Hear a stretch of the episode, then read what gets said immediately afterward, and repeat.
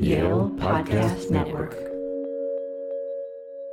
To me, that's fundamentally what this is about is trying to create mutually beneficial relationships with other animals as well as with other people and with the earth instead of the factory farming model which is one of extraction exploitation and looking at others only as commodities not as living feeling fellow earthlings. And, and so to me that's fundamentally what farm sanctuary seeks to do and when the animals move out of the factory farming system and come to the sanctuary and are able to heal in it, you see that happening, and it's it's it's really beautiful.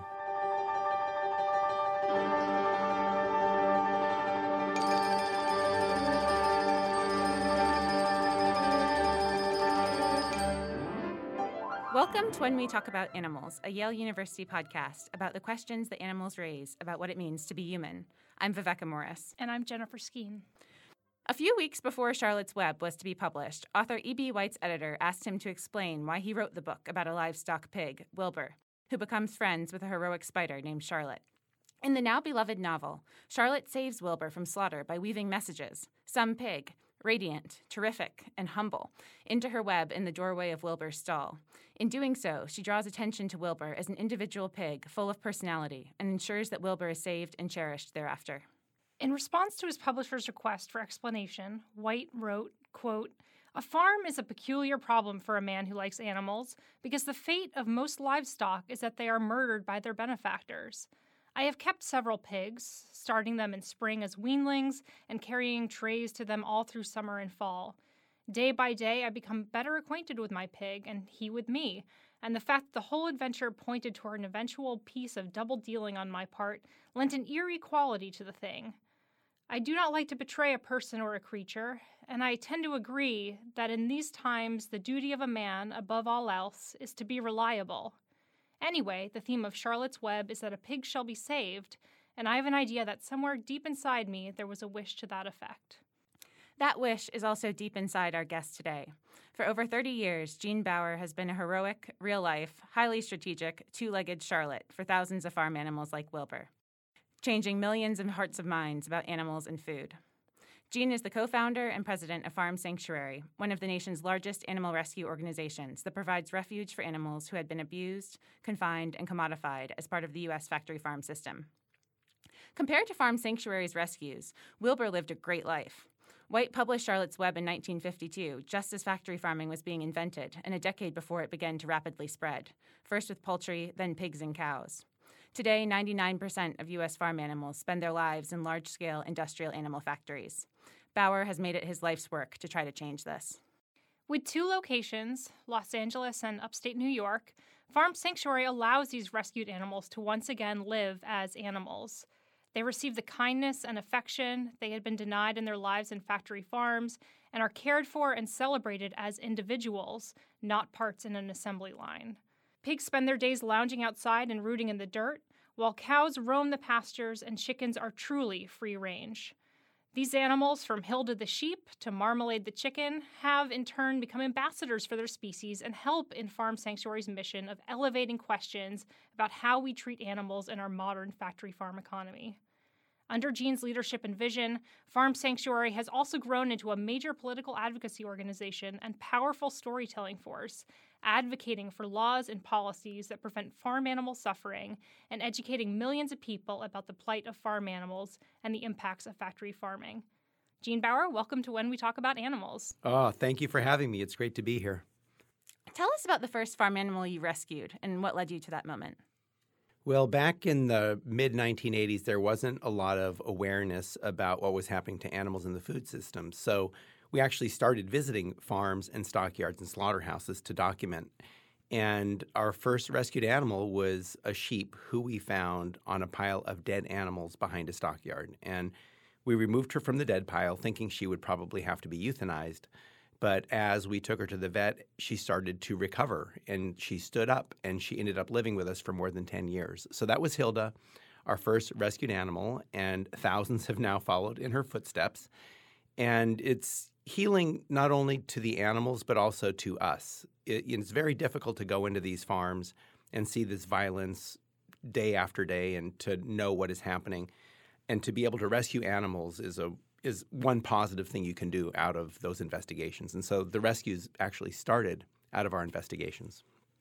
And that gets at a sort of key element that it seems of your philosophy as an activist, which is, as you write in your book, hate the sin but not the sinner. And you you approach even being you know being a vegan activist, you approach it not from a place of you know moral superiority per se or criticism or judgment, but you know meeting people where they are and in a way that's very respectful and uh, you know treats the whether it be the stockyard operator or the factory farm contract poultry grower as an equal in many ways. Could you speak about your philosophy in that regard?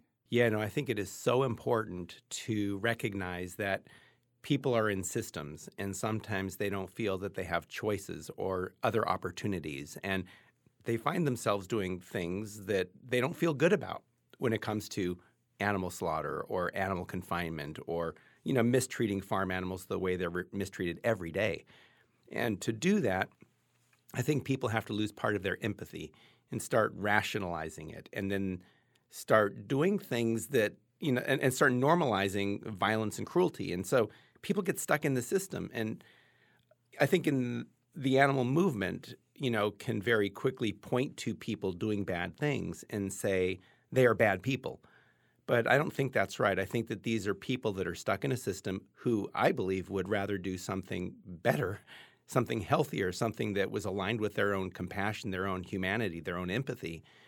And wagging fingers and calling names doesn't help. So I think we need to try to understand where people are coming from, you know, have empathy for people in these systems, and then ultimately try to change and reform the system so that people can make a living in agriculture in a way that is not causing unnecessary harm to other animals or to the earth or to themselves. So, you know, I think love the sin or hate the sin is a very important kind of underpinning, you know, because sometimes when we are criticizing others, there is this uh, sort of tendency towards judgment and an idea of superiority, which is one of the worst things I think for our humanity. And so humility's always got to be part of the part of the conversation and, and our, our thought process. And, and the systems that you're talking about are very different from what most people think of when they think of a farm. Um, so your farm at Farm Sanctuary looks a lot more like that kind of pastoral ideal of, of what uh, you know the common conception of a farm is. But the reality of where most of our food comes from is very very different. Can you tell us a little bit more about uh, you know the conditions you found Hilda in that factory farm system and what is broken about it? Yeah, well, I think fundamental to it is this commodification of sentient life where animals are seen as commodities, as production units, not as living, feeling creatures. And they're all about making profit. So if these animals are not profitable, they're literally thrown away, as was the case with Hilda, as is the case with millions of animals every year who are too sick to be treated. And, and they're actually not too sick to be treated, but it's not economically viable to treat them. If an animal, for example, is worth $10, it's not worth spending $50 for a veterinarian to treat them. So it's, it's an economic equation, and people get stuck in this. So on factory farms today, you have animals raised by the thousands, crammed into filthy warehouses. Um, they're not able to enjoy basic natural behaviors. They, they can't dust bathe, they can't spread their wings in some cases if they're birds, they can't root in the soil if they're pigs, they can't graze if they're cows or other ruminating animals and um, they're seen as commodities. And and then people who work in the system then become factory workers on an assembly line, not farmers that are managing land and agricultural practices. So it's become very mechanized, uh, very capital intensive, where workers are also in many cases part of the machinery. And uh, you know, I sometimes think of that old Charlie Chaplin movie um, where the worker gets stuck in the gears of the machine and Factory farming is like that, and people and animals are stuck in these gears. And citizens who are very much disconnected from the land and from agriculture are unwittingly supporting this by purchasing animal products from factory farms. And thankfully, there's now been more awareness about what happens to animals, and citizens generally don't like to see it and they don't want to support it. So, what's happened in response is there are now these moves to market free range or humane or uh, you know cage free, which I would say are less bad, but those terms generally sound a lot better than they are, and they're really more marketing terms than descriptions of the reality. So we're at a time of shift. And another thing that's happening now, which I'm very excited about, are the increasing opportunities for plant based investment and business and to replace animal foods with plant foods. So that's another uh, thing that is currently underway, which I think has a lot of great potential. The stockyard where you rescued Hilda in Lancaster, Pennsylvania, is itself now a relic, as you've written in your book. And that even since the 1980s, when factory farming was widespread, the situation has become, in many ways, much more severe, though at the same time, thanks to the good work of organizations like Farm Sanctuary, the public has also become aware of how sentient and emotional and feeling animals like pigs and sheep and chickens and cows are. And you write in the in your book about how these stockyards that were once public markets where independent buyers could bid on animals have now been replaced by vertically integrated agribusinesses like Smithfield, where you have buying stations where there's only one price because there's only one buyer, and, in, as well as stripping some some element of being an animal from the animal itself, sort of strips humanity from these workers who are then atomized and cogs in a, in a machine. Can you tell us about the experience of working with some of these stockyard men and um, more recently, the day after the Academy Awards, you're working with Joaquin Phoenix to rescue a cow, um, and uh, what it's like to work with the buyers or with the companies themselves in the process of gaining access to these animals? Yeah, no, well, as you mentioned, uh, even since the 1980s, there has been a shift towards more consolidation and less transparency and more control on the part of integrators and industrial production as opposed to small independent farmers. And, you know, when the stockyard in Lancaster closed, in some ways I was very happy about it because the suffering that I had witnessed there would, would stop. But in other ways, the animals were now just going to enter the food supply through a different mechanism, through a different pathway that was actually less transparent. So change is always happening, and consolidation, in my mind, is one of the biggest problems where small farms are being taken over by bigger farms that exert more and more control over animals, the earth, and people.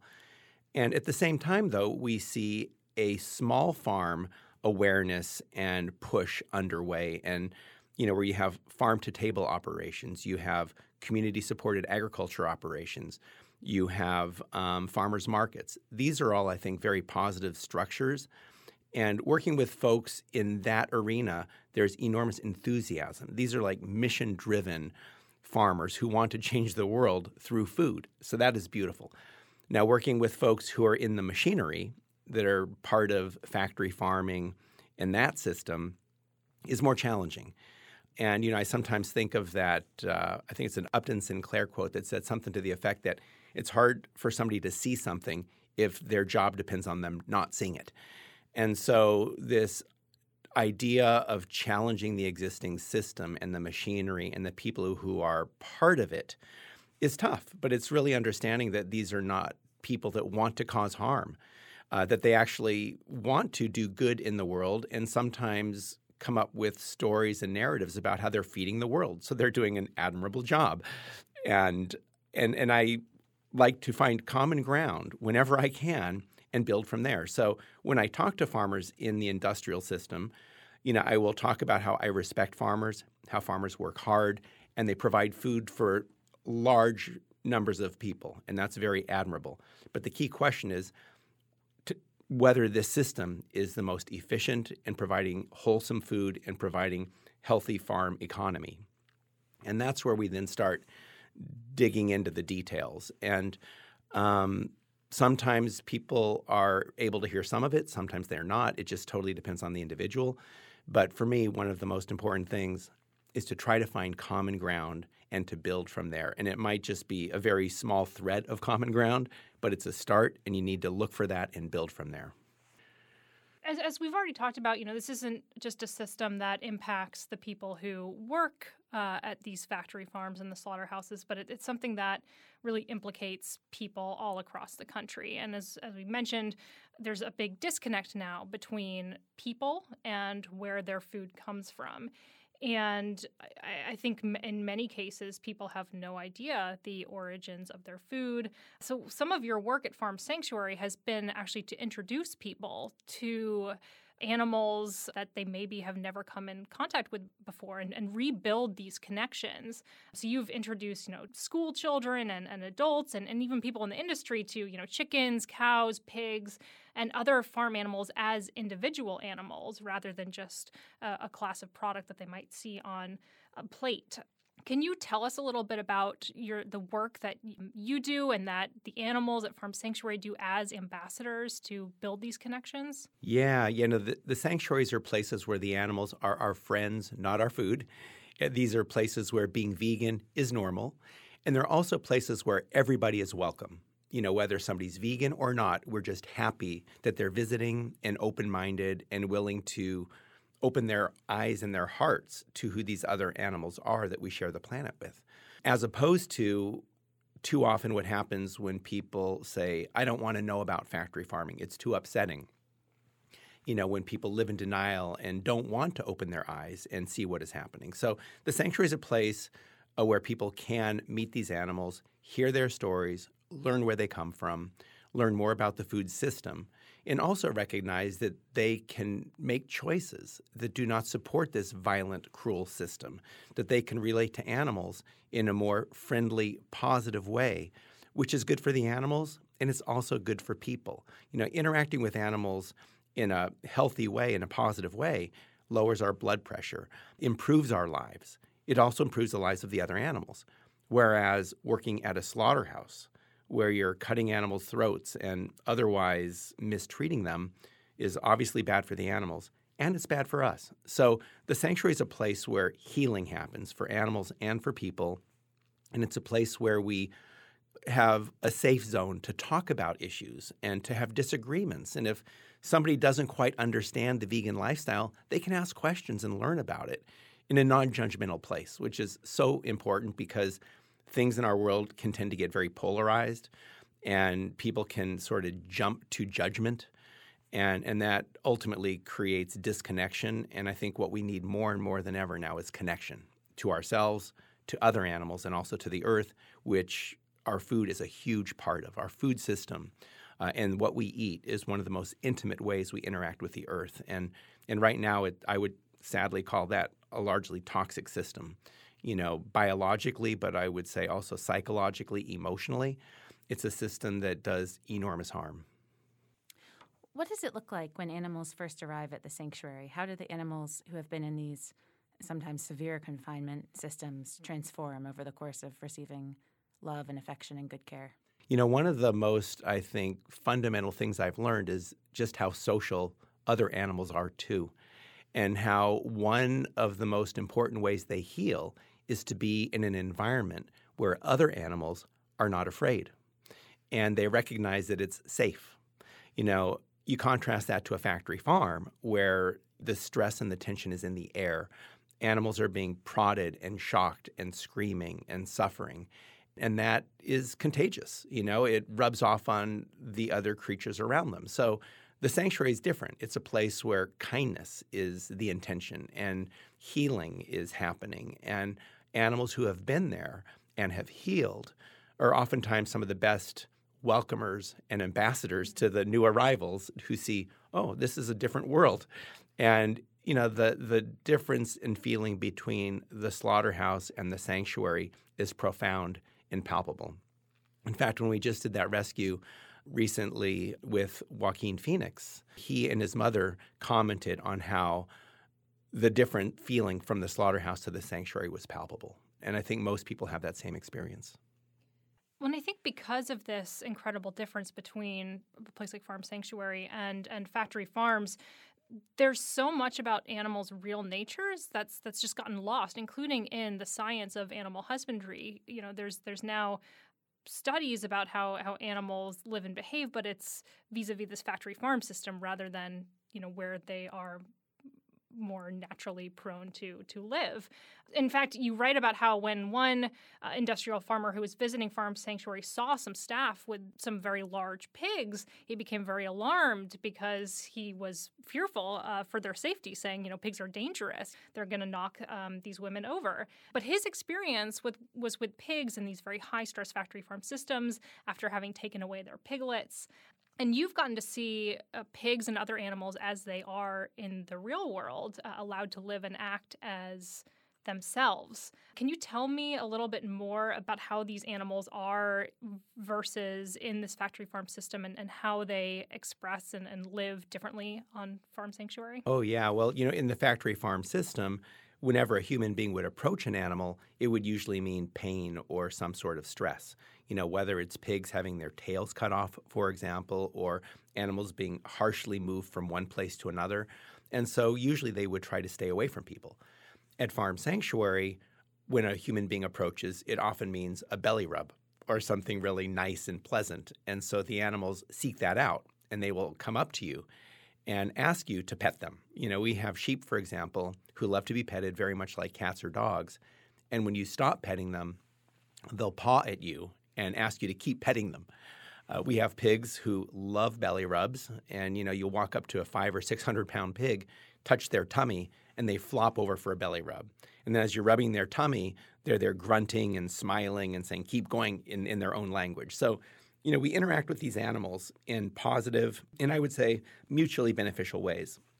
And to me, that's fundamentally what this is about: is trying to create mutually beneficial relationships with other animals, as well as with other people and with the earth, instead of the factory farming model, which is one of extraction, exploitation, and looking at others only as commodities, not as living, feeling fellow earthlings. And, and so to me, that's fundamentally what Farm Sanctuary seeks to do.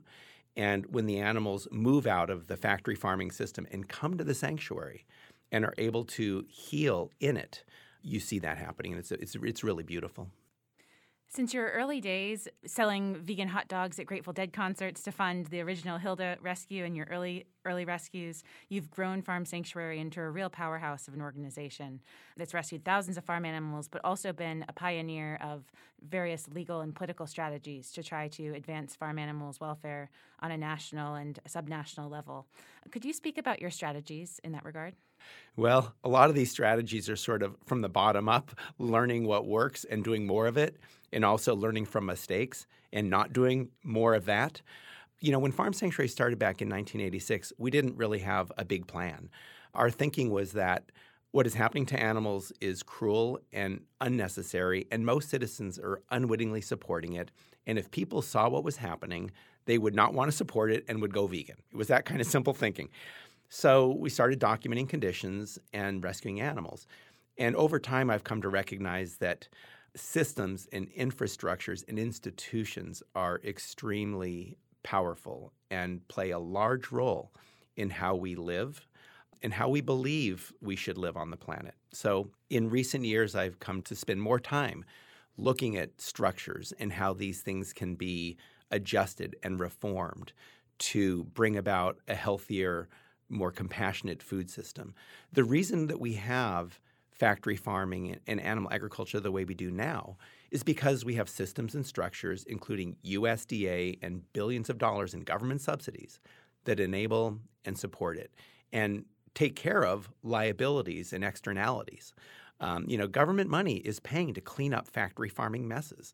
And so, if we can start tilting those supports away and start instead incentivizing community oriented, plant based agriculture through government programs and through institutions like land grant universities, like cooperative extension agents, like government funding programs, I think we can start incrementally seeing a shift. So, to me, you know, I'm at core a grassroots activist, but I also recognize how policy plays a big role. And so I think these things need to work together. And I think that sort of is my main belief is that, you know, you need the grassroots, you need the policy, and you need these things informing each other and working together towards a common interest. And if the common interest is to produce wholesome food in an efficient way that feeds the human population without causing enormous and unnecessary harm to the planet, you know, I believe that we're ultimately going to generally move into the same direction. And, and that includes when you're talking to factory farm people. You know, you, you, you position the principles in such a way that it's pretty hard to disagree with. You know, cruelty to animals, who is for it? Not too many people. Uh, destroying the planet, cutting down rainforests, who is for that? Not too many people. Now, there, there might be some rationalizations that we do this to, to live a certain way, but if we can live a certain way, live the same way, or even better without causing that harm, I think most people would be all for it. So I think strategically positioning our efforts in that direction is an opportunity to include many potential allies.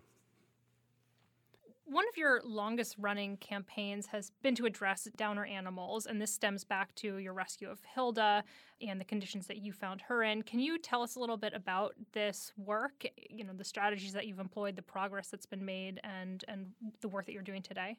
Yes, absolutely. So, when we did the investigations back in the 80s, oftentimes we would find animals who were too sick even to stand. And we learned that the industry calls them downed animals. And Hilda was a downed animal. She was a sheep who was too sick to walk, so she was just dumped on a pile of dead animals behind the stockyard um, when we found her. So not only do we try to expose problems, we try to come up with solutions. So we suggested to the stockyard, and we started a whole no downers campaign where we were urging the stockyard to not accept or sell downed animals. And what this would do is it would send a message back to the farmers that if an animal is too sick to walk, that the farmer had to provide them with proper care and they could not just dump these sick and dying animals at the stockyard, which was the common practice. So over time, the stockyard agreed that these downed animals should not be marketed. Uh, but unfortunately, it was a voluntary policy, and the economic incentive to sell these downed animals into the food supply was still there and oftentimes the profit motive prevails. And so we ultimately had to incorporate as a law enforcement agency in Pennsylvania, where Lancaster Stockyards is located. And when there were some downed animals left to suffer and die, we actually filed charges and had them convicted of cruelty to animals. So that began as an on the ground expose and documentation of what was happening. We presented a solution, a no downer policy, and then the stockyard agreed in principle, but they did not execute that policy. So we then had to bring law enforcement in and execute it that way. So I think people want to do the right thing, but systemically, sometimes it's hard. And so we also have worked on federal legislation to ban the marketing and slaughter of downed animals. We've worked on state legislation to ban the marketing and slaughter of downed animals. And the industry has fought back over the years, arguing that you know there's good meat there, and why do you want to prevent it from going into the food supply?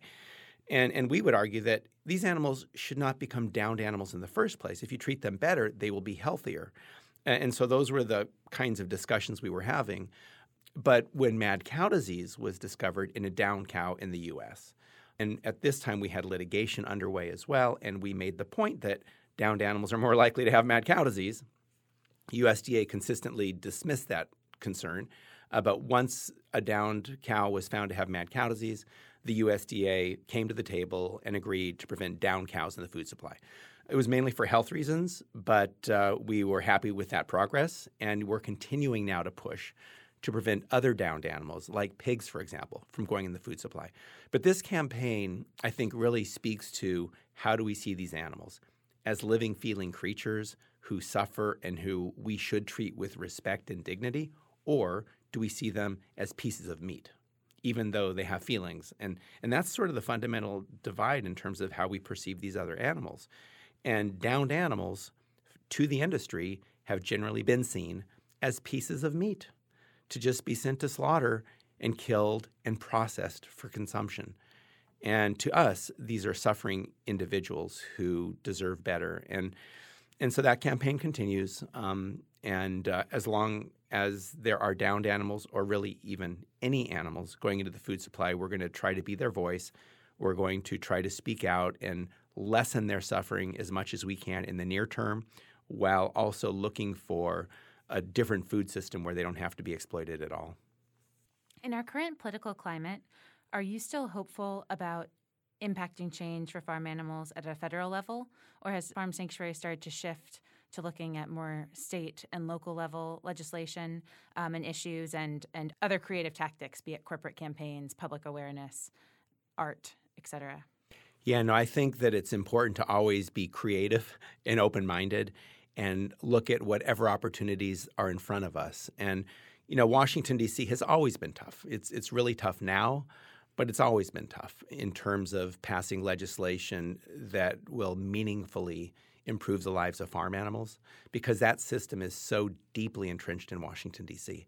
We have had better luck over the years, and I think in the future as well, we will have you know better success at state laws, also local laws, even county or city policies. I think that in addition to working to stop bad things, though, we need to start working to create positive examples of what the food system could look like.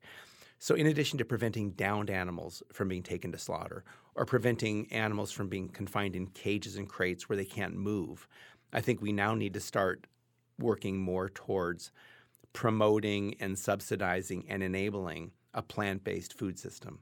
You know, and, and, I can see this in urban settings with urban agriculture. I can see this even in suburban settings where you would encourage a, a, food not lawns movement and where maybe landowners that are actually growing food can get agricultural exemptions in suburban areas. And in rural areas, I think we need to empower people who have historically been exploited by animal agriculture and whose property has been damaged and whose health has been damaged by this factory farming system. I think we need to empower those folks to actually have opportunities to potentially grow food. And I think we also need to have a more diversified food system, so urban, suburban, rural, but also diversified products instead of you know commodity products. And this includes apples too we would have a variety of different types of fruits that could be grown in different parts of the country. I think we would have more heirloom varieties of apples or of peaches, for example, that don't necessarily last for a month on the shelf, uh, but they would be getting to market more quickly. And the farmer would be getting a higher percentage of the consumer dollar spent, which is another part of the problem. You know, farmers are very disconnected from consumers and are not being paid fairly in many cases. So this is a big systemic issue that has a lot of economic aspects as well as ethical aspects. How do you think about coalition building? That you're an extraordinarily effective coalition builder, I should say, and you've worked with groups of all sorts through Farm Sanctuary to advance common causes. But in cases like like this, with imagining what a more just food system could look like, there are differences also between groups that would argue for uh, regenerative agriculture involving a smaller number of animals with much much better lives than our current animals but nonetheless being eaten for food and how do you how do you approach working with groups that are closely aligned but not completely aligned yeah, no, I think that the regenerative movement is very interesting and it's very engaged and, and, and it seems to be growing, you know, where people want to get back to the land and farm in a way that is actually building soil instead of denuding and destroying soil. Um, but unfortunately, in many cases, there's this belief that they have to have animals as part of the process. Now, as you mentioned, these animals are going to live better lives than those in factory farms, uh, but they're still being killed. So, to me, again, I go back to the principle of find common ground and build from there. So, this idea of a smaller local food system, and, and by the way, a lot of these regenerative farms also grow a lot of produce. Uh, so, you, you focus on that, you enthusiastically support the plant based aspect. You speak to them and stay in conversation about the animal killing aspect. And, you know, but don't let that overwhelm the opportunity to work with them. That I think to me is an important aspect here. We, we have an opportunity to engage with regenerative ag people if we find the common ground and build from there. And then there will be areas of disagreement, and we need to, you know, continue working on those. But but I don't think we should let those destroy possibilities and opportunities. Obviously, as, you're looking more prospectively and looking for alternatives to the system, one of the things that it's hard to ignore is climate change and the existential crisis and global impact that that's going to have across all systems and, and industries. And it's not just about emissions from the farm industry, but also impacts on farm animals, as, as you've written about.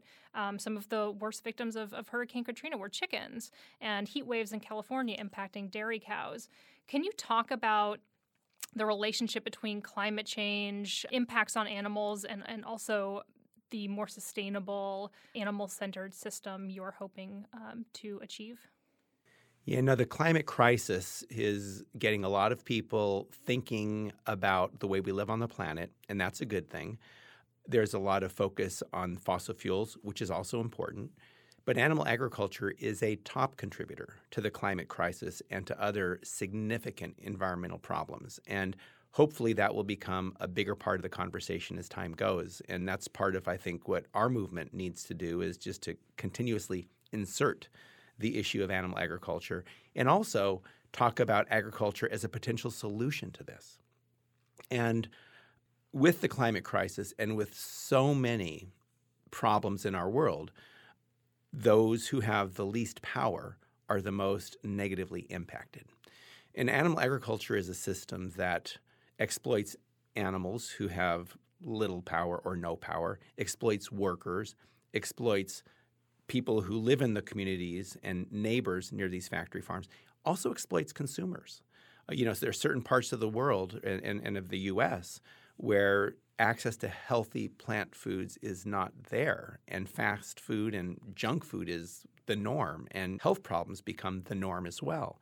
I was at a talk in D.C., and a journalist who had traveled internationally and reported internationally uh, in war zones, you know, visited an urban area uh, around D.C., and she noticed many of the people had amputated limbs.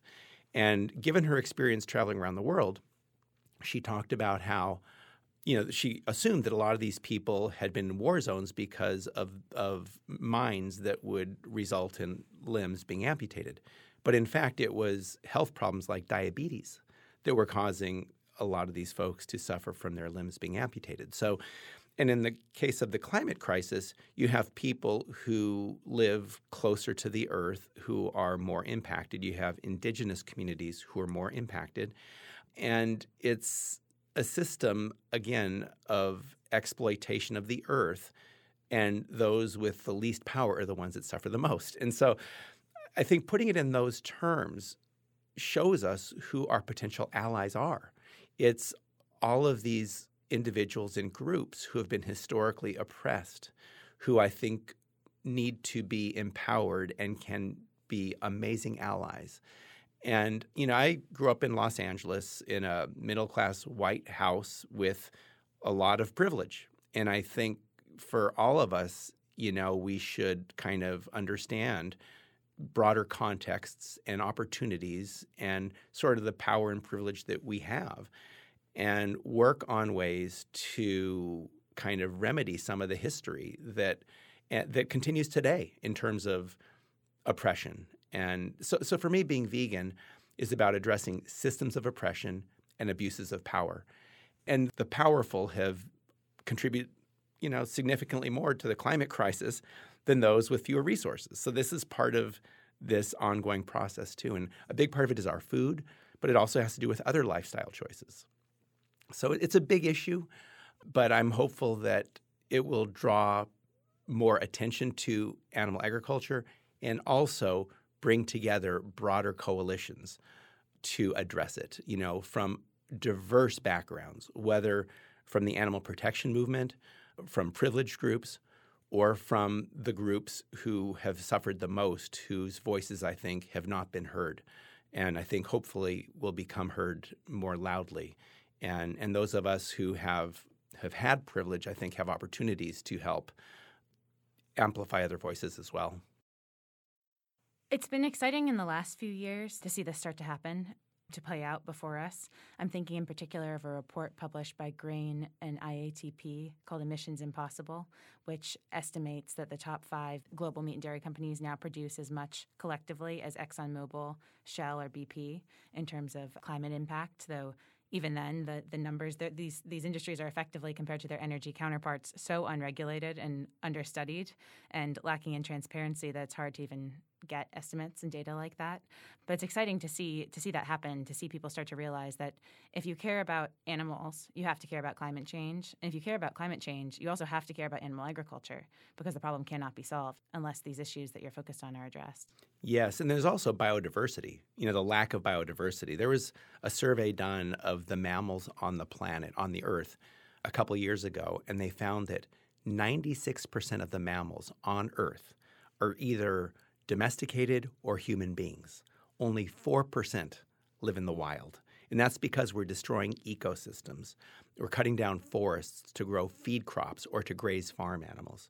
And we're losing biodiversity. And so, which also is part of the whole climate crisis. You know, when you cut down rainforests, the earth is not able to absorb carbon dioxide.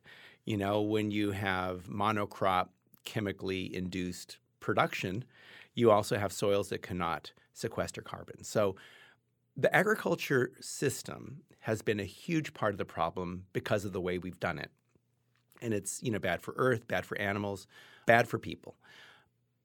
It can also be part of the solution. And I think that if we're able to develop systems that support regenerative, plant based, community supported agriculture, we can regenerate soil, we can absorb carbon dioxide, we can create healthy communities with people eating wholesome food, and also economic opportunities. And I think it's not going to be a one size fits all model the way factory farming is. It's going to be a diversified, contextual, community oriented model where in some areas for example you might grow certain things in other areas you grow other things.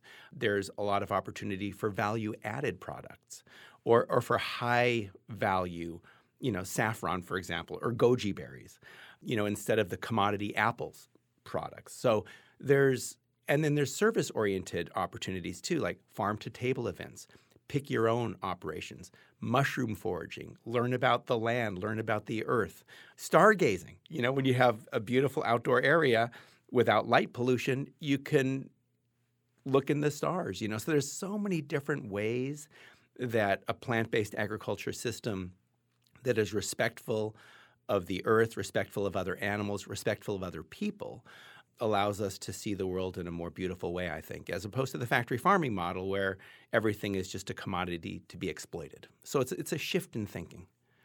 Can that exist with multinational agribusiness corporations? I don't know that it can. I mean, you know, it all depends on the relationships. And multinationals generally are focused on profit. And profit is commonly obtained by extracting value from others, whether it's property and resources or labor.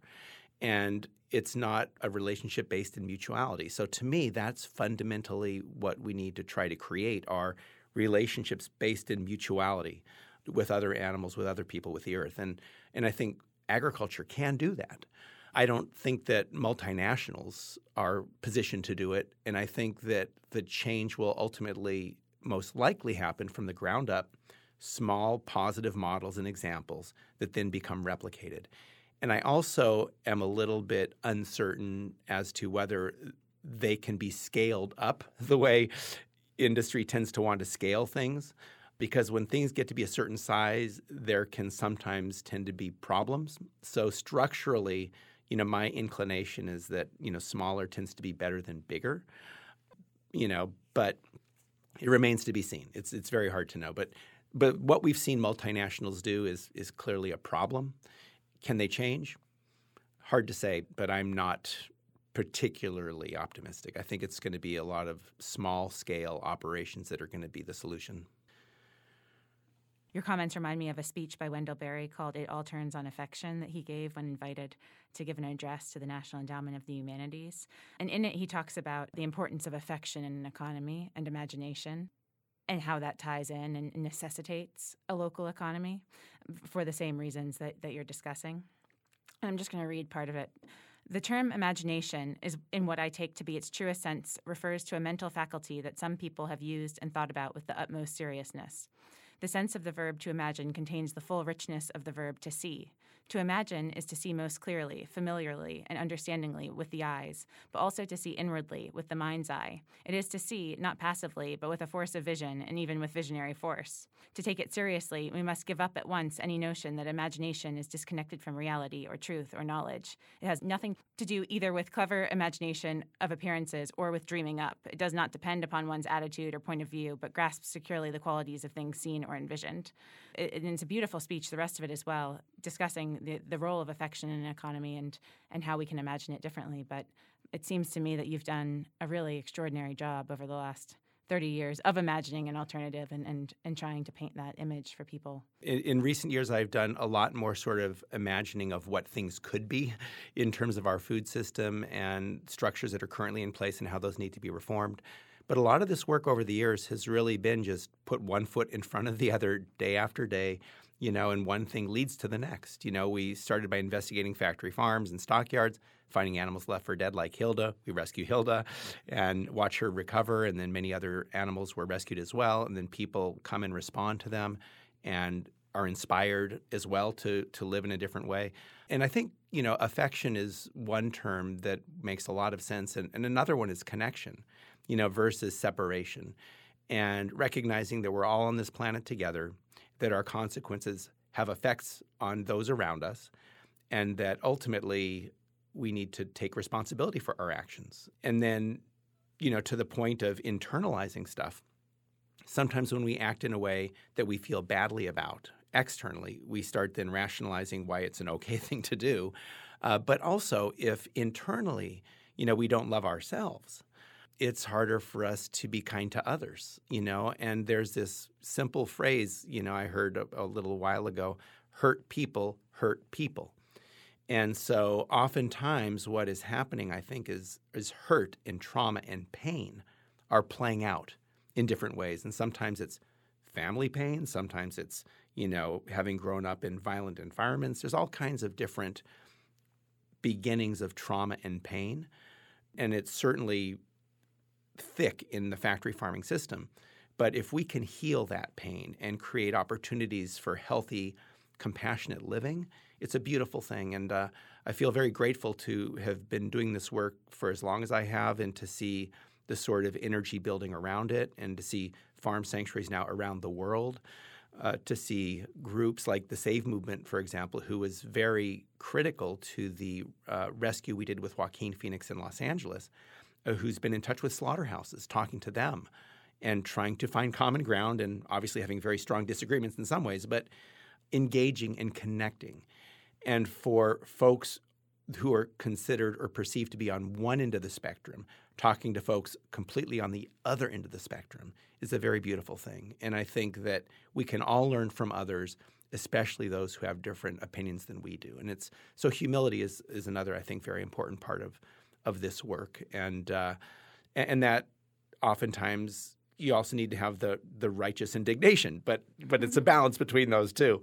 Uh, too much righteous indignation can can lead a person not to be able to see things as they are. And I think in Wendell Berry's quote, a big part of that is seeing things as they are, paying attention, and and that has to do with empathizing with others, but also empathizing with ourselves and understanding how our thoughts and our behaviors have impacts.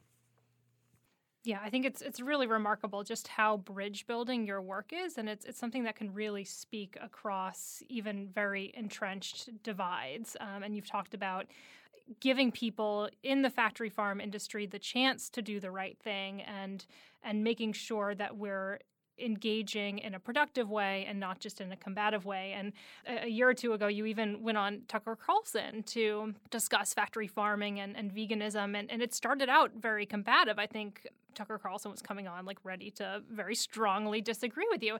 And it was surprising to see. And I think no one was more surprised than Tucker himself that you actually ended up finding common ground by the end. Can you talk a little bit about how that bridge building factors into your work and, and what is it that speaks across these very entrenched divides? You know, I think it's important to um, focus on principles instead of on personalities. And so often we get kind of distracted by this person or that person said this or that or whatever, and get take it very personally. But with like Tucker Carlson, you know, some of the principles are that you know, one of the points he tried to make is that, are you saying that we don't have a right to kill and eat other animals, that, that we shouldn't be doing that? And I said, it's not about whether or not we have the right to do it. We have the power to do it. But whether or not we should, whether it's right, is another question, you know? And, and so I, I kind of opened it up that way. And I didn't come on as a strong vegan saying it's morally wrong and you shouldn't do it, although I might believe that. But it would not have been the right thing probably to continue this conversation with him. And it was it's it's a big conversation. And for many people it takes a while to process it. But, you know, talking about how we have power and with power comes responsibility was another principle that he very much resonated with. And with that responsibility, if we're going to be humane creatures ourselves, what does that mean? And I didn't talk about this with him, but when the concept of humane slaughter comes up, you know, as a younger vegan, I might have said, there's no such thing as humane slaughter, it's all murder. And again, I may still believe this personally, but the way I would communicate it now is rather than doing it in a way that sounds judgmental, I would ask the person to consider whether the word humane and the word slaughter go together. And that way, instead of making a declarative statement saying they don't go together, I'm just asking the person to consider what the word humane means and what the word slaughter means and consider how those fit together because it's pretty hard to put them together when you think about what the words actually mean. So that's, again, it's about principles, I think, more than about personalities. And again, finding common ground in principles as opposed to judging persons is a very healthy approach, I think. Well, especially when we're facing problems as as huge as climate change and, and the factory farm system itself, it's really inspiring to see organizations like Farm Sanctuary and the, the work that you've done being able to build these bigger coalitions and, and really change the narrative. So I've been very inspired by your work and, and have really appreciated you coming on today to talk about it. No, it's great to talk with you guys about this. I, I, love talking about this kind of stuff. And also, I'm inspired by the work you're doing and the interest you have in creating a kinder world, too. I mean, that's what keeps me going and keeps me hopeful about the future. Well, it's always uplifting to, to speak and to hear you speak, Gene. To close, we ask each guest that comes on the podcast to recommend several books or films or other works of art that have inspired them or inspired how they think about and approach their work to do with animals. Do several come to mind for you? The one book that I think about a fair bit is Sapiens, which many of you probably have heard about. And that I think was uh, an important book. Talks about the impact of humans and our place on the planet. So that is uh, a book that I think is very important. Right now, I'm actually reading a book on uh, Leopold, the Belgian king, and what he did in the Congo and just how messed up that was. So I'm doing a, I love history and I really try to learn from history, oftentimes from mistakes in history, so that we can try to understand patterns and try to not repeat them. Gene Baur, thank you so much for joining us. Thank you very much for having me. Thank you too to Ryan McAvoy, the Yale Broadcast Studio, and Daniel Block for their work on this episode. When We Talk About Animals is supported by the Law, Ethics, and Animals program at Yale Law School and the Yale Human Nature Lab. We would love it if you would subscribe to When We Talk About Animals on Apple Podcasts or Google Podcasts. Write us a review and check out our website, whenwetalkaboutanimals.org, where you can find more about Gene Baur and his work. Thanks for listening.